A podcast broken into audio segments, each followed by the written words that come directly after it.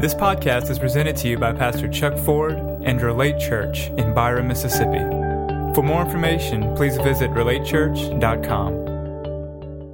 Amen. That was Rocky and Robin. Rock and Robin. What comes after that? Tweet, tweet. Yeah, okay. All right.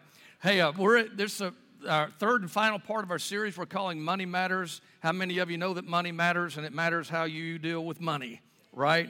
That those things are important. Money's important to you, but how we how we use money and how we manage our money is important to God. As a matter of fact, how we manage our money and how we steward what He's given us was is is a really big indicator of whether or not God will entrust us with more money. Now, how many of you'd like to have more money? Don't be, don't be shy about it. Don't be bashful. I know you daydream about it. You daydream about having more so that you can do more, so that you can be a better, bigger blessing. And we all do, and that's by God's design. God is a God of increase, He's not a God of decrease. He's a God that wants you blessed, not a God that wants you cursed. He want, he's a God who wants abundance for your life, not a God who wants you scraping by every single month. And I don't know about you, I've lived paycheck to paycheck before. It's no fun. I, have lived where it, you come up just short, and that is no fun. I tell you what's fun is when, when you have abundance at the end of the week, at the end of the month, you have something left over. You've done everything that you're supposed to do, paid all your bills, given how you've wanted to give it, and you got something left over. That is the will of God. Abundance is the will of God. Everybody say it when say abundance is the will of God.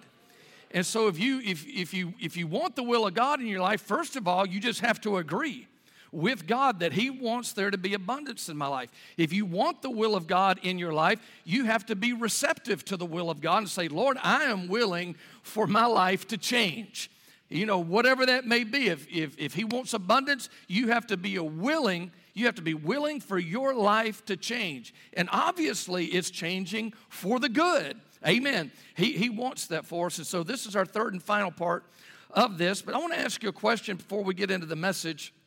Very important question, and, and I think it's one that we can all identify with. How many of you can remember the, the first time or the first season in your life when you had that first anxious emotion or that first worry about money. Anybody, can you remember that? that time anybody in here ever be has anybody ever in here been anxious about money let me see three people i don't know what planet everybody else lives on but i want to come live on your planet. Amen because we've all at some point in our life eh, if you're old enough you've you know now when you're a kid it's all bliss money. I mean eh, there's no difference between five dollars and five hundred thousand. I mean it's just just dollars. But you know, as you get a little bit older and you experience some things, or maybe you step out on your own for the first time, now all of a sudden you realize mom and daddy ain't paying the bills, and mom and daddy are going, Hallelujah, I just got a raise right? So mom and dad aren't paying the bills, and so you're out on your own, and so you get that first little twinge of anxiety or worry about money. You know, how am I going to pay for this apartment? How am I going to pay for my own food? How am I going to pay for my own gas? How am I going to pay to, you know, to maintain things? Or so that may be that may be, you know, one area or maybe it's when you got married and you realize it's someone other than you that you have to support and you buy a house and you got a mortgage and well, now we just signed up for 30 years of our life and, and now we got to pay this and, and so it could be a little worry there, a little anxiety. Maybe it's when you had your first child or your second child, and you say, oh man, we just brought this, this living being that eats and poops into the house, and now we've got to feed and we've got to we got to buy diapers and we have to buy wipes and we have to fix up the room all cute and we got to buy beds and we got to do all this stuff. And and so there could be a little anxiety and, and worry creep in you know what are we going to do? Or maybe i know for i know for me it's when you know when i first started pastoring and we were we were meeting in this little this little 2400 square foot building and rent was $300 a month oh for those days again where you, you know, a mortgage of 300 a month, and man, like, wow. And uh, so we decided we were going to buy this building, and this building was $50,000. It may, may as well have been $500,000. I didn't know what $50,000 looked like. I'd never had $50,000. I've never held $50,000 before. And, I'm, and, and so we signed on that. We first, with fear and trepidation, went down to the bank. Hey, can we borrow well, we didn't have, ended up not having to borrow the money, but I, I'm thinking this whole process, when we're making this offer, I've got to go down and borrow the money. Will we have enough money to service this debt? And a little fear, a little anxiety. And then when we moved over into this bought property, and, and man, we, we found 23 acres and and we offered $75,000 for 23 acres and and the people they countered and said, I'll sell it to you for 69000 I'm going, wow, they went down on the offer and I still don't know how I'm going to pay for it. And so, and so not only that, but we're going to build a building, so we're going to be half a million dollars. And how are we going to pay for that? I mean, we just signed on the dotted line, and how are we going to pay for that? So a little worry, a little anxiety try to take hold of you. Anybody ever experienced that when it comes to your money? a little worry, a little anxiety comes. And then, and then of course, we, we built this building, same effect. I mean, same effect. We went from half a million to a couple of million dollars, and how are we going to do that? And a little worry and a little anxiety comes in, and, and that's just how many of you know that you're not just a physical being? You're not just a physical being, and, uh, but you're, you're a spiritual being. As a matter of fact, you are a spirit, and your spirit lives in your body, right? Your spirit lives in your body, but you also have a soul. Your soul is made up of your mind, your will, and emotions. With your mind, you can see the future. With your mind, you can imagine things. And so you can imagine the future. And when you begin to imagine the future, you begin to strategize. You begin, you begin to plan. And so sometimes you can imagine the future and it doesn't look real bright, it doesn't look too great. And so when the, when the future doesn't look real bright or real great, you begin to worry. You begin to uh, be anxious about the future. And so you have a, a mind, you have a will. Your will chooses. Uh, you have emotions. Anybody else in here have emotions? Everybody has emotions. And I mean, you, you, emotions, you can be happy, you can be sad, you can be angry, you can be at peace, but we all have emotions. And it's important that we don't allow our emotions to control us. We are to control our emotions. When our soul is healthy, when our soul is healthy, we can control our emotions. We still have them. We, we may still have these anxious thoughts. We may still have these worrisome thoughts, but we control the emotion, right? Now, anybody in here ever not control your emotion before? Anybody? okay you i mean and you you didn't control your emotions you allowed your emotions to control you and it didn't work out real well for you did it it didn't work out real well well we're so when our soul is healthy we can control the emotions our response right even if it's something big and even if it's something negative when we have a healthy soul we can control those emotions and so if, our soul is not healthy and many times uh, you know your soul can be healthy in one season of your life, and then your soul cannot be healthy. That's why the word says that, that He, our shepherd, will restore our soul. Why? Because your soul just doesn't get healthy one day and stay healthy forever without maintenance.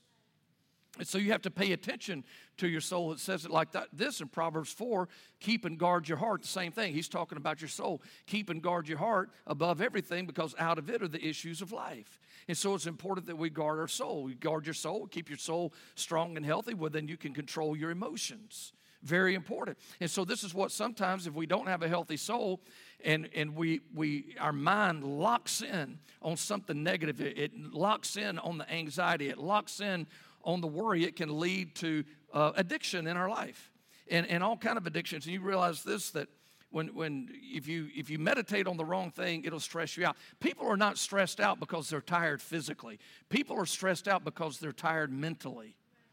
They're, they're not just wore out physically they're wore out mentally. And when you're wore out mentally i mean you can you can get addicted. Some people when they when they get stressed their go-to is shopping. I mean they, they, they go to shopping and they spend money they don't have it's just some people when they're, stressed out, they turn to pornography. Some people when they're stressed out, you know, they uh, they they it, it's anger that comes out of them. Some people when they're when they're stressed out, they go to the refrigerator. That's what I do. I mean, I get stressed out, man, I just, man, I just say, just, get, I'm not even hungry. Just give me something to eat. Y'all know everybody has an addiction. Everybody has an addiction, right? Everybody has, when, when, when you're stressed, when your soul is stressed, when your soul is taxed, you have something, if, if, if it's not healthy, you kind of, you go to something if you don't control that. You go to something. And we've all been guilty of this right? But here's the wonderful thing our, our soul can be renewed, it can be restored, right? So it can be healthy again, so our emotions and that stress is not controlling us, we're controlling it, right? And so when it comes to money, when it comes to money, I believe that, that, that, that if you're not being touched by this right now, you've been touched by this before where anxiety and worry. And I'm so thankful to the Word of God that the Word of God doesn't sugarcoat things. The Word of God just comes out and it just gives us real life. It gives us real life. And Jesus, especially, just gave us real life. He gave us real life scenarios. And when it comes to money, He gave us real life scenarios. Why? Because money matters. Money matters, and it matters how you steward your money. And so Jesus said this in Matthew, the sixth chapter. and and I'm going to start reading in verse 31. But before we get there, he begins it like this, and we looked at this scripture last week. He said, uh, he said, you can, you can only have one master, you can't have two. You, because you, you, can e- you either have to serve God or you're going to serve money, but you can't, you can't serve both.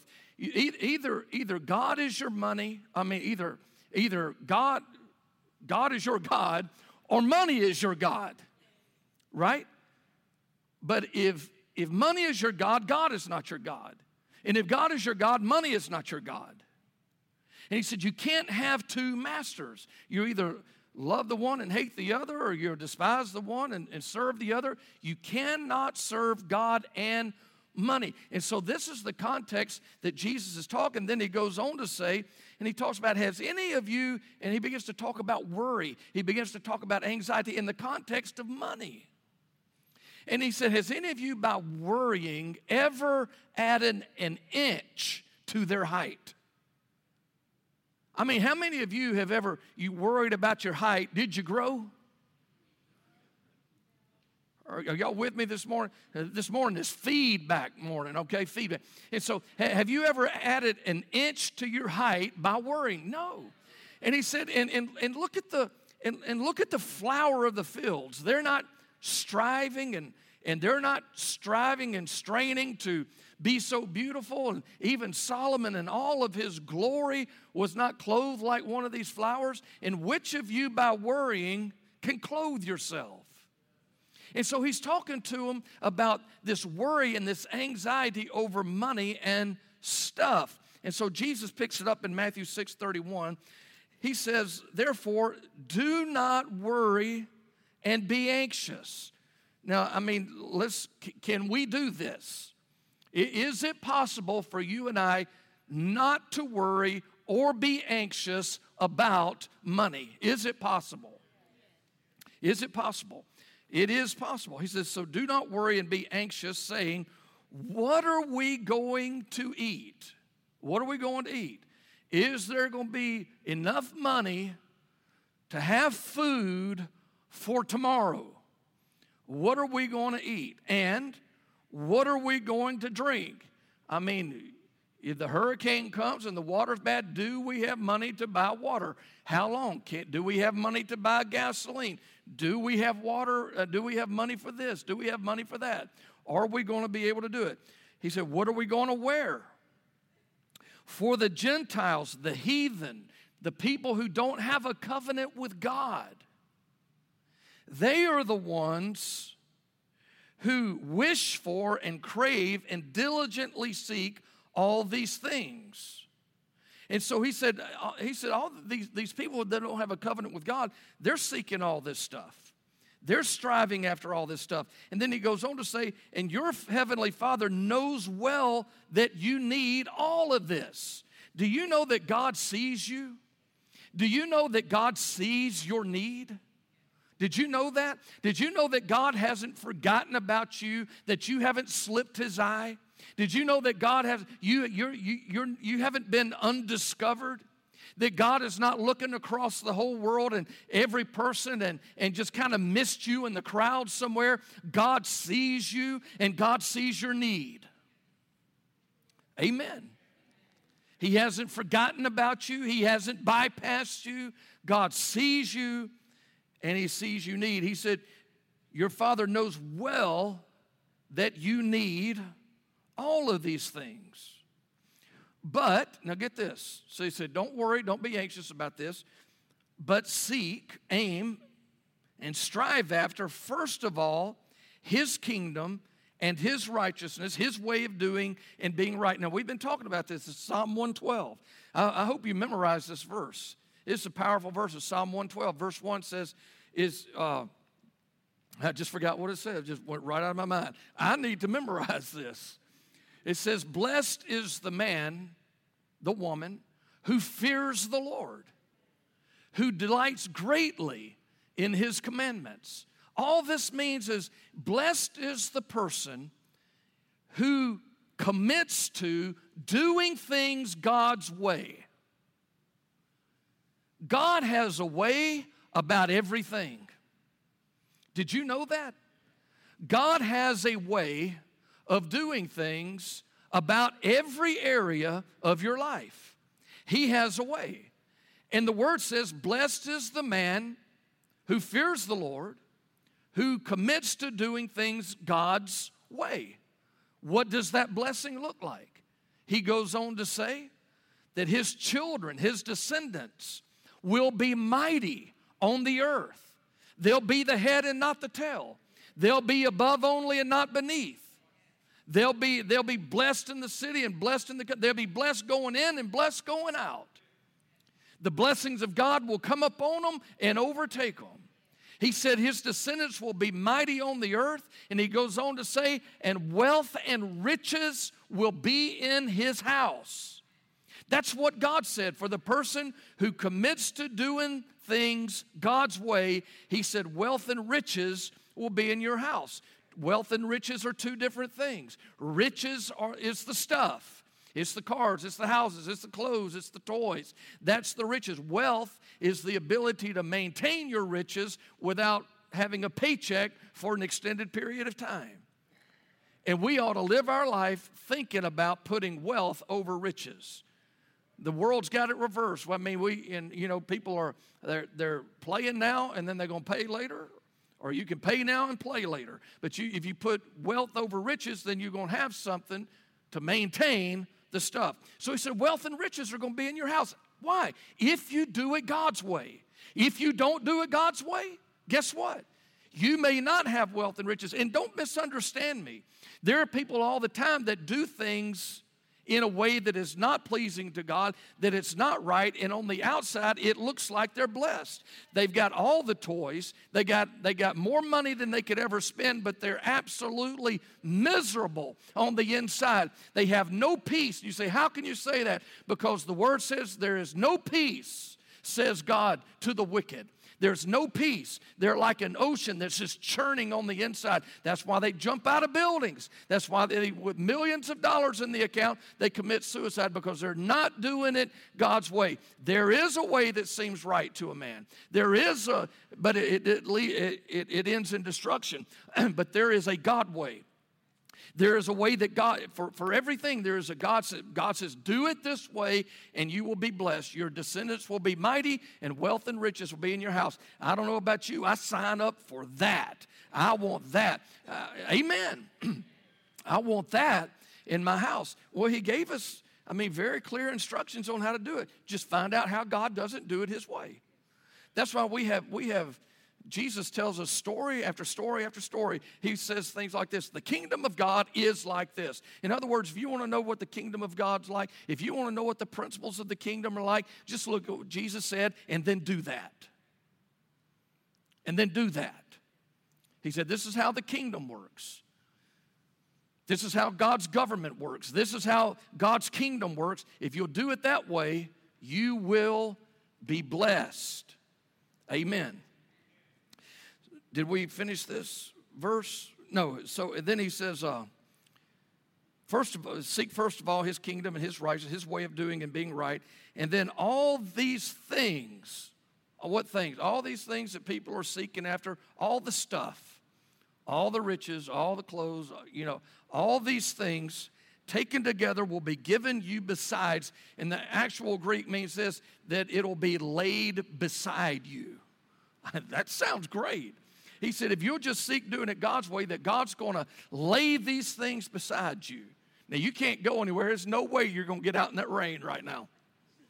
All right? so we might as well just listen and get this. Praise God. We'll only be here another hour or two. so Jesus is at, he said, what, what good is worry going to do in your life? And here's the thing we all have this emotion at times that creeps up in us about being worried about money, anxious about money. And you remember the first time that happened, then if you're getting up and, and you start looking at retirement, will we have enough? Will we be able to retire? Will we, and then that, that, that anxiety, that, that worry tries to grip you. And here's the thing if, you, if we allow it to grip us, it's not going to do us any good. It's not going to change anything. As a matter of fact, it's going to hurt some things.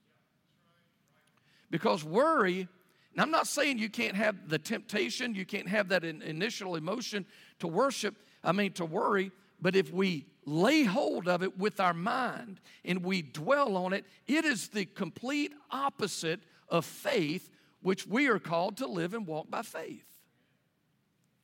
So, worry is seeing a future without a God who loves me. When you imagine the future and you imagine a future and it is it is a little bit scary to you and it's a little bit uh, frightening to you because you see a future without a God who loves you. Or worry is seeing a future without a God who will provide for me. So when you look to the future and, and you're afraid, when it comes to your money, if you look to the future and you're afraid, it's just simply because you're not seeing that future with a God who's going to be present in that future who loves you. A God who is present in that future who will provide for you. Several years ago, the Lord spoke to my heart. I don't mean I heard an audible voice. I was meditating on a scripture in Psalms, and, and David said, He said, Oh God, you are my God. You are my God. Oh God, you are my God. And I started saying that. I started saying, Oh God, you are my God. You are my God. And just down on the inside, I, I heard the Lord actually say, What does that mean to you? What does it mean, I am your God? I just heard him just speak right on the inside of what does that mean to you? I'm your God. Now, I uh, I don't know. Sounds good though. You're my God. And he just spoke, not, i don't mean an audible voice, I mean just clearly on the inside. He said, he said, let me explain it to you. Let me explain it to you. He said, I've always wanted to guide my people. I've always wanted to provide for my people. I've always wanted to protect my people. That's what it means when you say, You are my God. You're saying, You're my guide, you're my provider, and you're my protector. Isn't that good? Oh God, you are my God. You see, He's always wanted to provide for us. As a matter of fact, He, he is. He is the provider. He is the good shepherd, right? He's the good shepherd. Now, you, you, I mean, we don't have, we're not in this culture or society where, you know, we got a lot of farmers and they're not a lot of sheep herders. But, I mean, if you saw a, if you saw a, a sheep out there and, and you got a group, you got, you got this flock of sheep and then you saw this one little sheep wander out and he looked all malnourished and, and mangy looking and looked sick. I mean, you wouldn't, you wouldn't think, oh, what a wonderful shepherd that sheep has. No, you wouldn't think that. You'd be thinking, man, that, that sheep needs a good shepherd. not even sure if he has a shepherd at all. Well, God is a shepherd. Psalm 23 says, The Lord, Jehovah, is my shepherd. He is my shepherd. I know we read that at funerals, but that's not a funeral verse. That is a life verse. He wants to be your shepherd while you're a living, not just when you die. He wants to be your shepherd now. He wants to lead you now. He wants to put you in some green pasture now that you can roll around and be happy and comfortable and eat. Y'all supposed to say amen right there.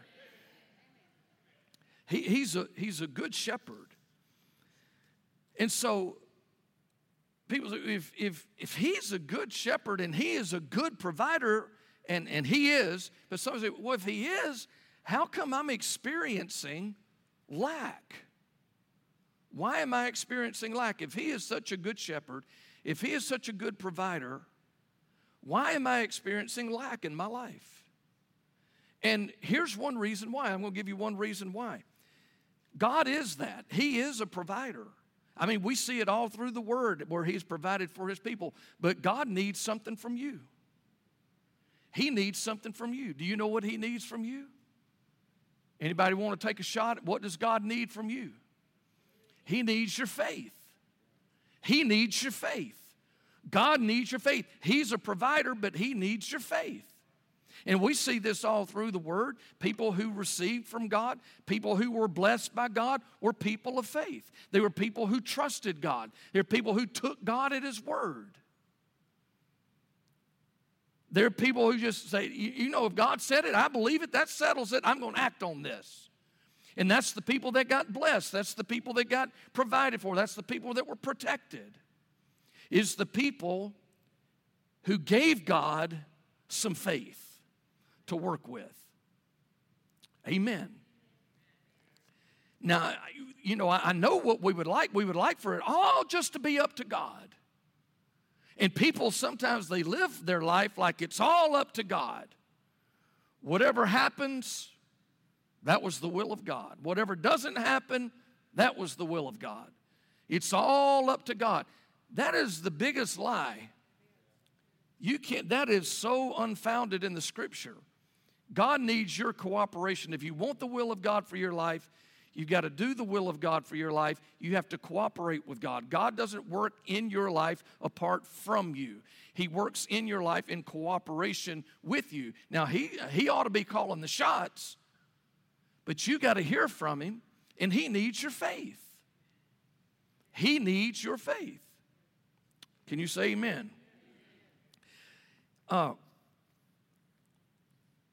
and so you know, I found this out that when, when it comes to, to giving, when it comes to tithing, people who don't tithe, who don't give, it's not because they don't love God.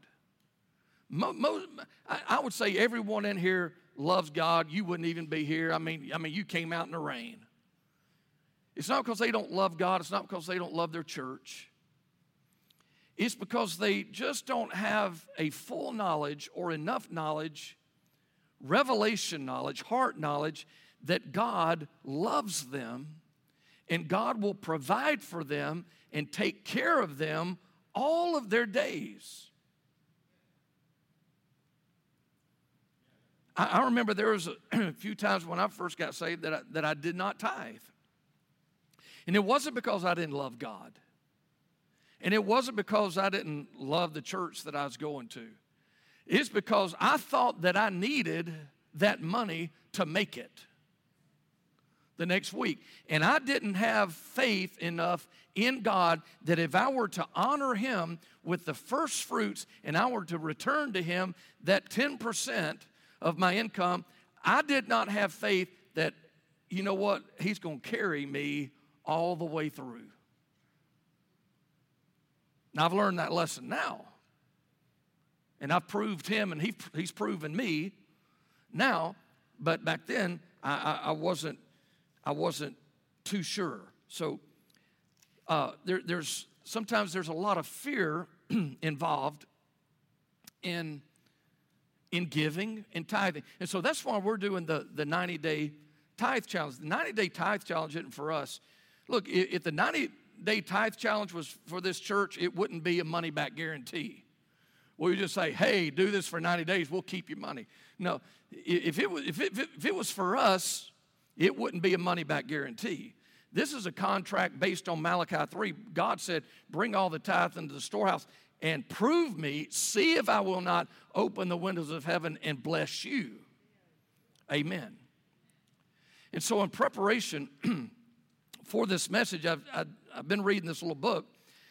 It's called Fields of Gold, and it's by, by Andy Stanley. And, and he's really talking about, you know, how, how to get past your fear and anxiety about living a generous lifestyle. So, anyone who, who signs up for the 90 day tithe challenge, and there's directions in that card that you got, anyone who signs up, we're going to send you this book for free. And uh, you can read, and it's going to encourage you. So, here's, here's the deal on the 90 day tithe. Now, look, I'm not trying to get, get anything out of you. I do want you to be blessed. I do. I mean, you, you think if you've been coming here, we spend all of about 30 seconds on the offering. It, it might not even be 30 seconds. It's, hey, here's how you can give if you want to give. And that's about it. God has blessed our church. He'll continue to bless our church. And I was telling the Lord, Lord, if I say that, then people, they, they might think they don't need to give. And, and here, here's the deal. Our vision will always be bigger than our budget. But this is what I found out is that I can't look to you I got to look to God, and then He can move on you or whoever He wants to. Amen. But God, either, either God is our provider, or our job is our provider, or somebody else is our provider. But I don't know about you. I'm going to choose God.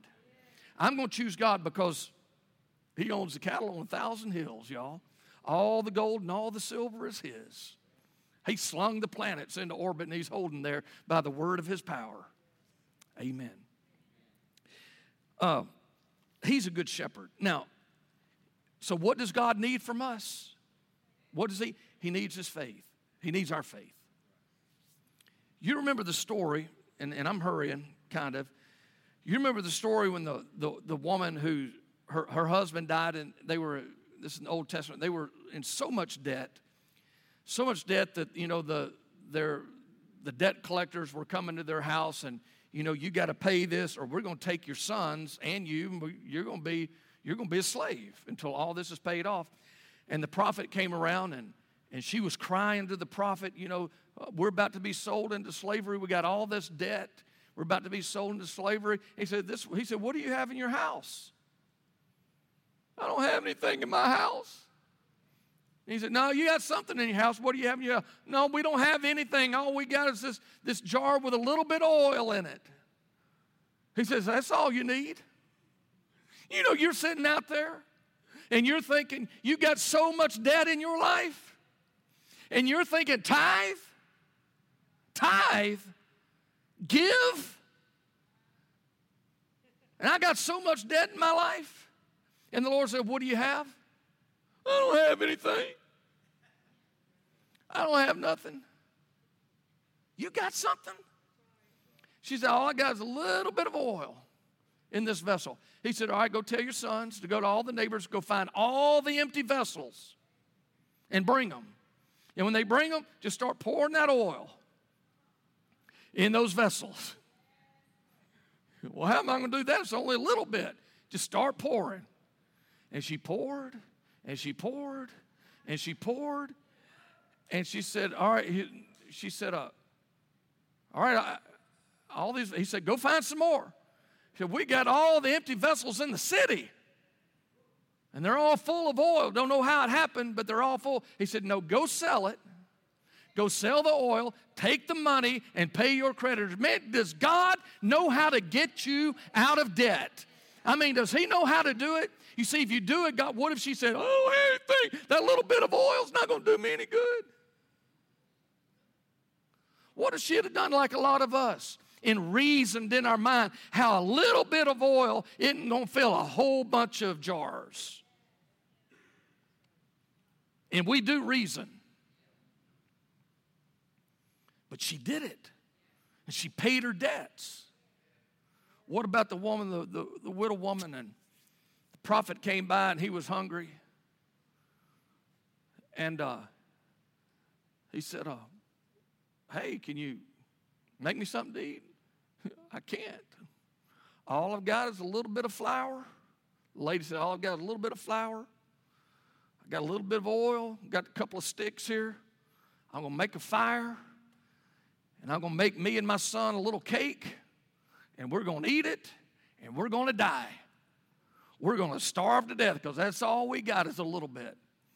And that mean prophet, man, if, if it'd been today, it'd be in the headline news tomorrow. That prophet said, Well, go make me a little cake first. We would see headlines Prophet takes woman and child's last meal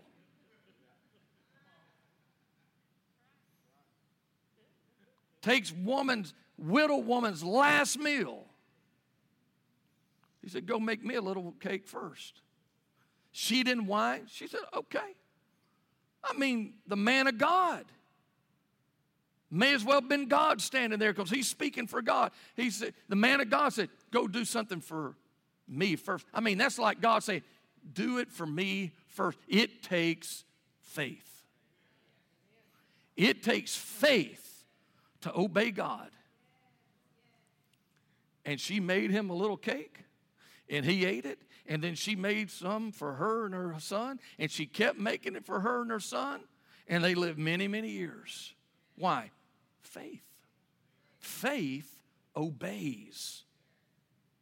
Faith obeys God's ways. Amen. It's all about that faith, about that faith. No doubting. Y'all get that in a minute.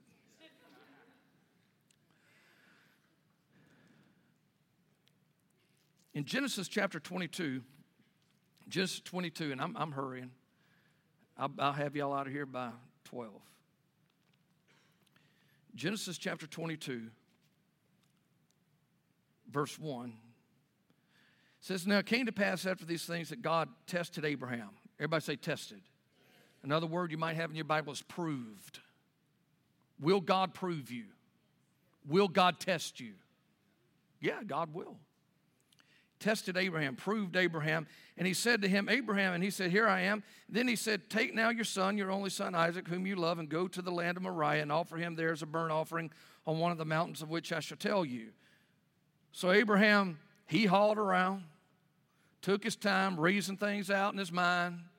No, Abraham rose early in the morning. I mean, that's faith. When you rise up early, when you get to moving, when God speaks to you, that's faith.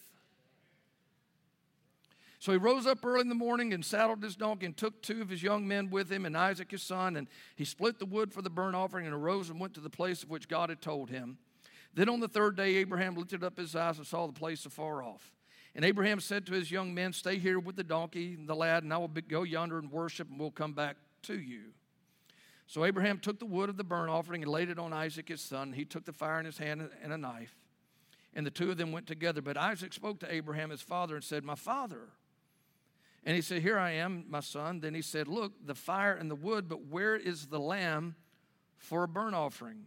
And Abraham said, My son, God will provide for himself the lamb for a burnt offering.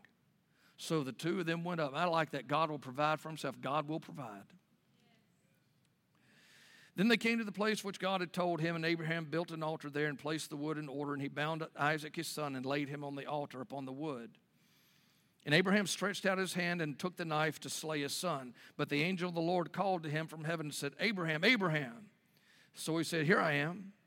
And he said, Do not lay your hand on the lad or do anything to him, for now I know, for now I know, for now I know. As if God did not know before this. I thought God knew everything. Well, evidently, he didn't know this. Said that God proved Abraham. He said, For now I know that you what? That you what? Fear God. what is the fear of God? The fear of God is doing things God's way. That's the fear of God. That's the fear of the Lord. He said, Now I know that you fear God. Now I know that you're committed to doing things my way. If God doesn't know that you're committed to doing things His way, He's not going to entrust stuff to you. If God, if, if, if He does, if He hasn't proven you and, and, and you haven't proven that you're committed to do it God's way, He will not entrust more to you or to me. He said, Now I know. Now I know that you fear God, since you have not withheld your son, your only son, from me. Then Abraham lifted his eyes and looked, and behind him was a ram caught in a thicket by its horns. So Abraham went and took the ram and offered it up for an offering instead of his son. And Abraham called the name of the place Yahweh Yireh, or Jehovah Jireh. And Jehovah Jireh, compound name of God, is how God revealed himself. Jehovah Jireh means the Lord who sees ahead and provides. He is still that for you and I. He sees ahead and provides. As a matter of fact, everything you will ever need in your in this life, everything you'll need, everything that you want, every desire of your heart is already God's already made provision for it. It's in your future. But you'll only intersect that provision through obedience to God. You only intersect that, that provision through your obedience of faith. Oh, this is good preaching. I got chill bumps all over me. I mean, you'll only intersect that provision that God's already set out there for you through your obedience of faith. Finding out how God does things and do it. He said, The Lord, the Lord will provide. As it is said in, in, this day, in the mountain of the Lord it shall be, be provided. Then the angel of the Lord called Abraham a second time out of heaven. Verse 16, he said, By myself I have sworn, says the Lord, because you have done this thing and you have not withheld your son, your only son. Blessing, I will bless you, and multiplying, I will multiply your descendants as the stars of the heaven and the sand which is on the seashore, and your descendants shall possess the gate of their enemies. I tell you what, there is, there is a blessing in obeying God and doing it God's way. And God has a way of doing things about everything. He has a way of doing things about everything in our life. So he says, notice this, verse 1 Now it came to pass after these things that God tested, he proved Abraham. Testing or proving is the process where God's word moves from your head to your heart. Testing is the process where God's word moves from your head to your heart. It stops being a concept you know and it becomes a truth that you live by. For instance, forgiveness. I mean, we, woo, forgiveness. Oh, I just forgive. If anybody does me wrong, I'm going to return good for the wrong they did. They slapped me on one side of my head, I'm going to turn the other side. I'm going to let them slap that too. You see, that's a concept you know. But it's when you get out in the real world, when we're not shouting on Sunday morning, when we're not excited on Sunday morning and somebody does you wrong somebody slaps you upside your head. Now, is this a concept you know, or is this going to be a truth that you live by? And this is a test, and we take tests every single day. Tests don't stop in the 12th grade or after college. We take tests every day. We're being proved every day. Are we going to do it God's way? And so when that, when that opportunity for forgiveness comes up, it's a test. God tested Abraham. He proved him. He said, Now I know. Now I know. Now I know that I can trust you. I mean, when it comes to money, oh, we can shout, oh, God's my provider. He'll make a way in, when, in the desert. I mean, he, He'll make a way when there is no way. He is the waymaker. Woo! Glory to God. He supplies all my needs. I've never seen the righteous forsaken. I've never seen his seed begging for bread. God supplies all of my needs. He's my provider. And then he speaks to your heart, or through the word, he says, tithe. Tithe. You see, it's one thing and it's wonderful to say it, but God's not just wanting to hear your words, He's wanting to see your faith. He's wanting to see your faith. You remember the, the story of Jesus when, you know, he was in his ministry and it says he came to a house that's full of people doctors of the law, Pharisees, Sadducees. Said the whole house was full and nobody else could get through the door. And then it says the power of the Lord was present to heal, and nobody got healed. But yet the power of the Lord was present to heal all of them, but nobody got anything. And then all of a sudden, there's four men who brought their friend who couldn't walk. And they couldn't get through the door, so they drug this paralyzed man up on top of the house and they began to take the roof off the house and they let the man down in the room before Jesus, and Jesus saw their faith. And when he saw their faith, he said, Man, get up. You're healed. Get up. Why? Because he just wasn't, they, he just wasn't hearing words, he saw something.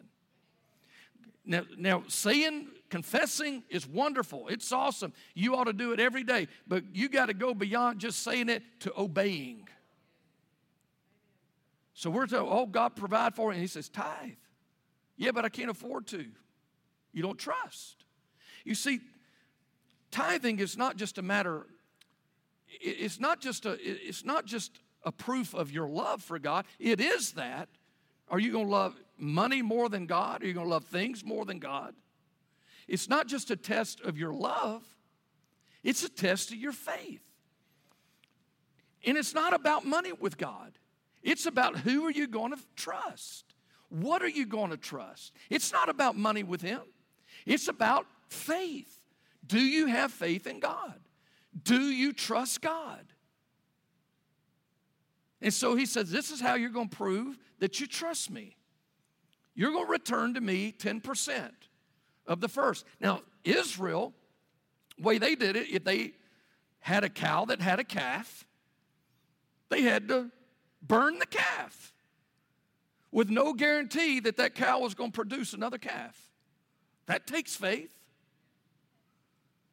And I mean, that, that sacrifice, when they sacrificed that calf, it wasn't going to world missions, it wasn't going to feed the hungry. It was an act of obedience. Will you demonstrate your faith? Hey, guys, and look, I'm not trying to get anything out of you. I want you to be blessed. But to be blessed, you get blessed, you got to do it His way. You got to do it His way. You got to do it His way. Yeah, but I'm scared. Well, that's why we got the 90 day money back guarantee. I'm so convinced that you will be blessed of God. I'm so convinced that you won't even miss that 10%. That God is going to increase you, that He's going to multiply you, that He's going to give you ideas, that He's going to show you things, that unexpected blessings are going to come to you. Refunds and rebates and are going to come. To, I'm so convinced of that. Why? And I mean, you can't get any better than this. I'm about to get wound up here. You can't get better than this. How many of you, if you had a, man, if you had a, a nine foot angel that would stand at the door of your home, stand at the door of your business, stand at the door of your finances, and, and, and fight off any enemy that would come, how many of you'd like that? Well, you got something better. You got something better that God says to those who tithe. He said, I will rebuke the devourer for your sake. The devourer is anything that comes to steal, kill, and destroy.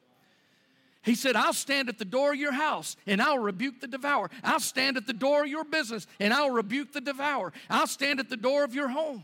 I'll stand at the door of your family. If anything comes to steal, kill, and destroy, I'll rebuke it. Myself, I'll rebuke it. Man, I don't know how. Woo! Man, I don't know how you can get any better than that. I'm about to come out of my skin, y'all. I'm telling you, the Lord wants to do something for you. I'm about to leave my body right here. I mean, this is. He said, I, I will stand there and say, Satan, I rebuke you.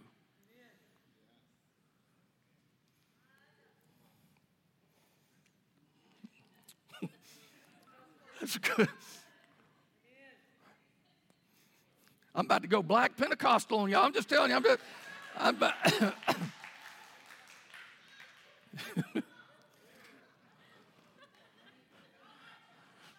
y'all, y'all, y'all. I have no idea where I am. So,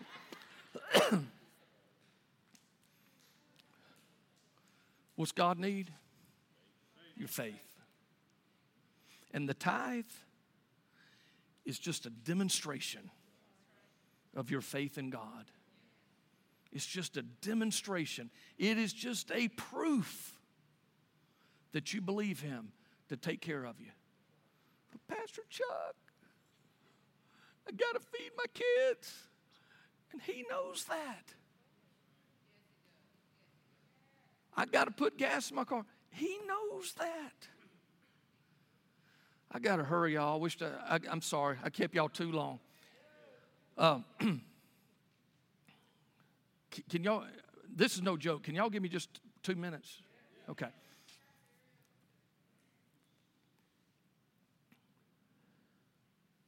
Oh, I forgot what I was going to say. It was good, though. It was good. Amen. He's good to us.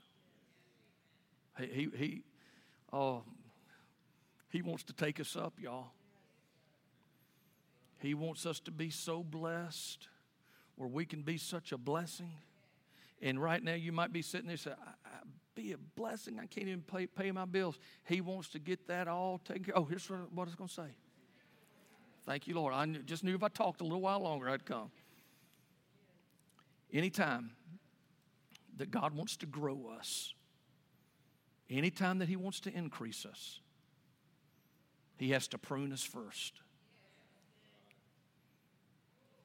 He's got to cut a little bit back. And I know for me, when it comes to finances, that, you know, I, I told you the very first week, if you weren't here, I'll just, very first week, I asked the question if you were to sit down with Jesus, and I, I would encourage you to have this meeting with Jesus, and you were open, open your accounts to him, open your bank accounts, and say, hey, Jesus, look through this with me. Would he be pleased with what he saw? And for, for me and, and us, I said, oh, I don't know if the Lord would like that.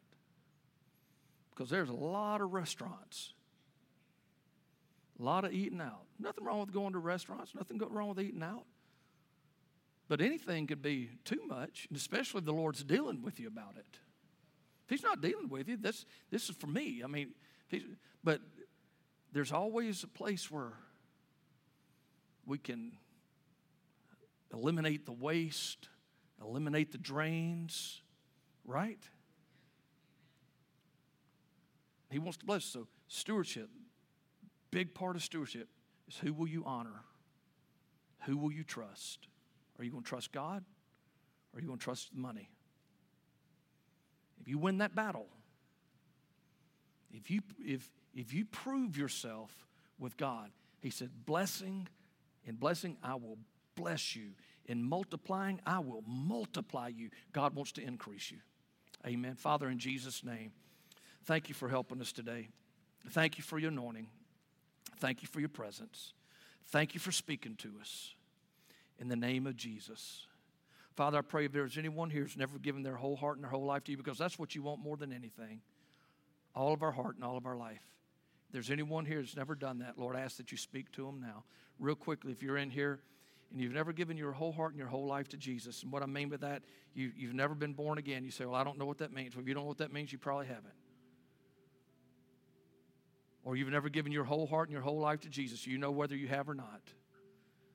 Or you may be sitting here and you said, If I were to die today, I'm not sure I'd go to heaven. Well, if you're not if you're not sure, I want to pray for you. If you've never been born again, if you've never been given your whole heart and your whole life to Jesus, if you're not sure that you'd go to heaven when you die, I want to pray for you today. So every head bowed and every eye closed. If you're in here and you've never done that, on count to three, just raise your hand. I'm not going to ask you to come to the front. I'm not going to ask you to stand. Just right there in your seat. Here we go. One, two, three, right now. Thank you. I see your hands in the back. Thank you so much. Way to go. Way to go. Anyone else looking across the room? Good. All right. Anybody else?